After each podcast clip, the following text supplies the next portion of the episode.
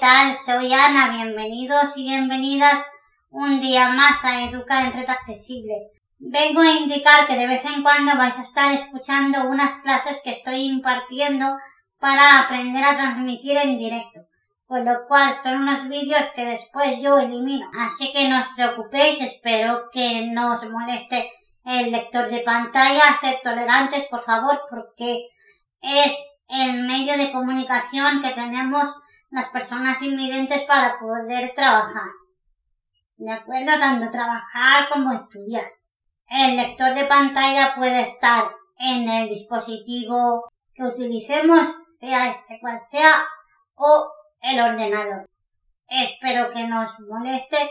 Yo creo que se escucha bastante bien el lector de pantalla del ordenador, con lo cual no creo que moleste. Si a alguna persona le llega a molestar este tipo de voz, me lo puede indicar y la puedo cambiar por otro tipo de voz.